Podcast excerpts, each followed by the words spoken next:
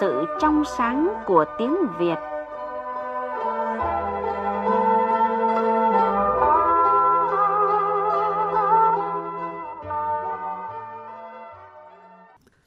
Thưa quý vị, thưa các bạn, một số cặp từ có ý nghĩa khá gần nhau đã gây thắc mắc cho nhiều người khi sử dụng và đây là ý kiến của thính giả Đoàn Tuấn Anh ở Hà Nội.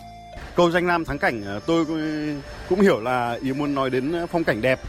Cụm từ danh lam và thắng cảnh tôi có cảm giác có cùng nghĩa giống nhau và hình như chúng đều có ý nghĩa là phong cảnh đẹp. Không biết uh, như vậy có đúng hay không? Vậy danh lam và thắng cảnh có cùng nghĩa hay không? Cụm từ cô đơn và cô độc phân biệt sử dụng như thế nào? Cụm từ nhuận bút và thù lao phải chăng là cùng nghĩa? Rồi từ xiêm và áo có ý khác nhau ra sao? Trong chương trình hôm nay, Phó giáo sư tiến sĩ Phạm Văn Tình đến từ Viện Từ điển học và Bách khoa thư Việt Nam sẽ giúp chúng ta tìm hiểu về những cặp từ này.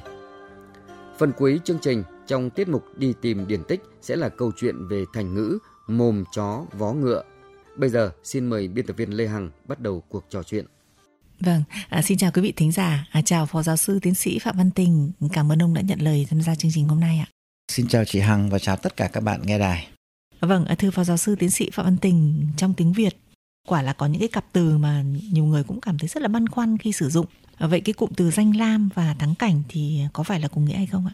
Danh là tên gọi hay tiếng tăm, danh tiếng ấy. Lam là phiên Hán Việt của một cái từ Sanskrit có nghĩa là chùa Danh lam nghĩa đen của nó là ngôi chùa có tiếng và cảnh đẹp. Hiện nay dùng với cái nghĩa rộng chỉ những nơi có cảnh đẹp ở trong nước. Còn thắng cảnh, thắng là đẹp là tốt, cảnh là cảnh vật, thắng cảnh là cảnh đẹp nổi tiếng.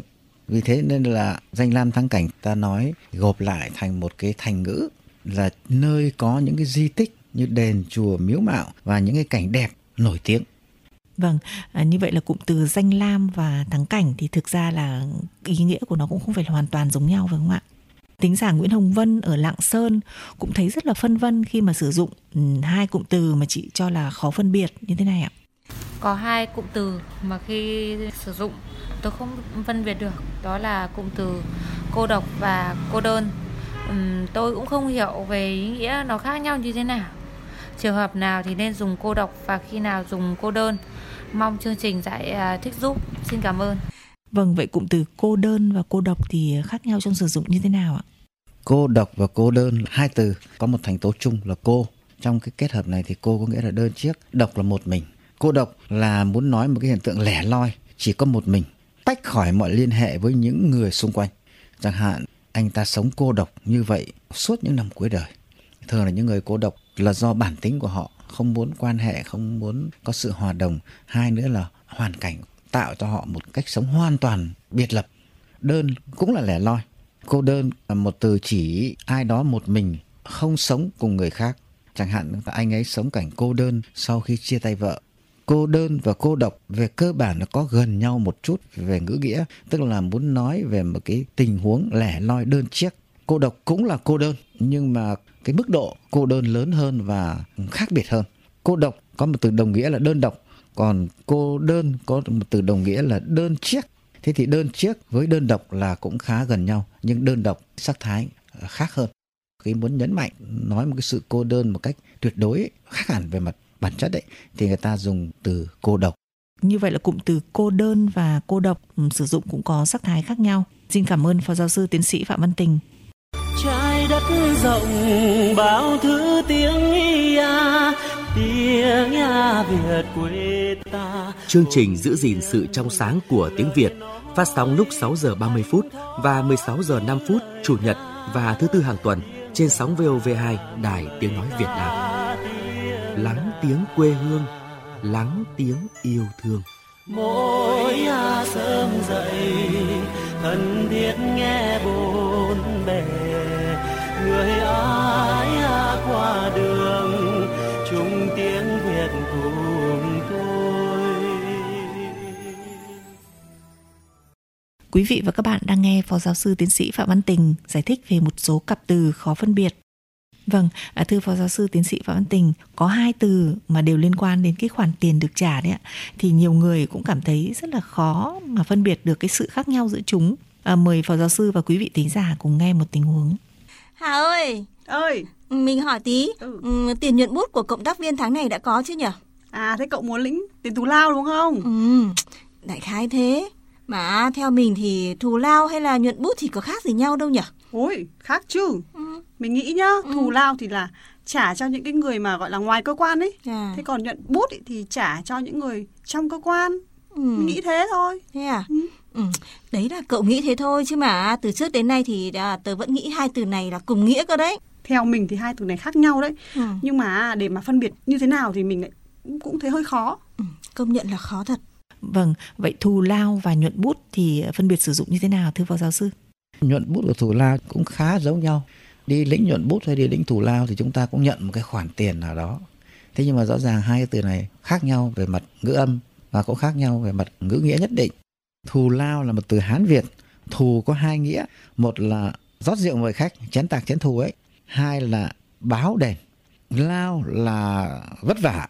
Thù lao là trả công và thường là trả bằng tiền cho công sức lao động của ai đó đã bỏ ra cho xứng đáng. Chẳng hạn là thù lao cho hướng dẫn viên là 500 ngàn một ngày. Còn nhuận bút cũng là từ hán việt. Nhuận tức là bồi bổ, trau chuốt. Bút là bút viết.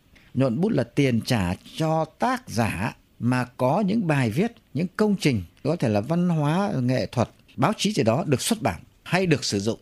Thì người ta cũng trả cho một cái khoản tiền và chúng ta gọi đó là tiền nhuận bút. Vâng, như vậy là cụm từ thù lao và nhuận bút là có cái sự khác biệt rất là rõ rệt. À, thính giả Nguyễn Thị Bích Loan ở Nam Định cũng muốn được hỏi về sự khác nhau giữa từ xiêm và từ áo. Hai từ này cũng là từ Hán Việt. Áo chỉ đồ mặc che nửa thân trên từ cổ trở xuống. Còn xiêm cũng là một từ Hán Việt. Ngày xưa là trong y phục của những người quyền quý thời cổ ấy, cái áo ta gọi là xiêm. Nhưng mà nó là một trang phục được may hơi khác. Ngày xưa thời quyền quý thì cái áo đó có thể nó dài, áo thụng gì đó thì nó có thể trùng xuống dưới À, vâng, như vậy là xiêm và áo thì đều được dùng để chỉ một cái loại y phục giống nhau về chức năng sử dụng. À, tuy nhiên là xiêm thì thường được dùng cho những cái người quyền quý. Xin trân trọng cảm ơn Phó Giáo sư Tiến sĩ Phạm Văn Tình về những cái lời giải thích rất là rõ ràng và dễ hiểu. Đi tìm điển tích Mời quý vị và các bạn nghe câu chuyện về điển tích thành ngữ Mồm chó vó ngựa của tác giả Tiêu Hà Minh trong cuốn Đi tìm điển tích thành ngữ do nhà xuất bản Thông tấn phát hành năm 2010.